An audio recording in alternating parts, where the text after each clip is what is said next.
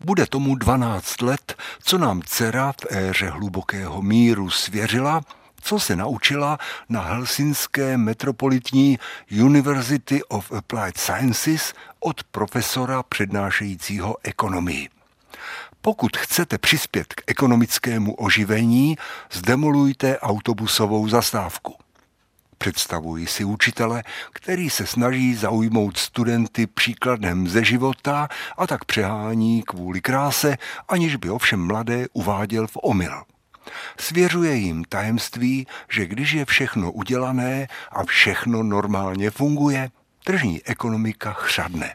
Potřebuje impuls, druhý dech, příležitost, kterou lze uchopit za pačesy, výzvu, se kterou je třeba se poprat, něco, co rozčeří stojatou vodu.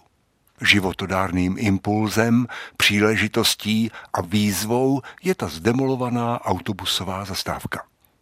Pokud víme, naše dcera a její spolužáci z různých koutů světa ekonomiku v Helsinkách cestou z baru neoživovali. Povědomí o smysluplném vandalství si ovšem z renomované univerzity odnesli vystudovaní experti na biznis a logistiku například do Francie, Číny, do Ruska a dokonce až do Afriky či Jižní Ameriky. Fenomén zdemolované zastávky je univerzální, globální. Oživí ekonomiku všude, kde kapitalismu hrozí mír, stabilita, čili stagnace z prosperity. Pokaždé, když míjím naši novou autobusovou zastávku, přijde mi tak nevkusně plastová, že by se ideálně hodila k ekonomickému oživení.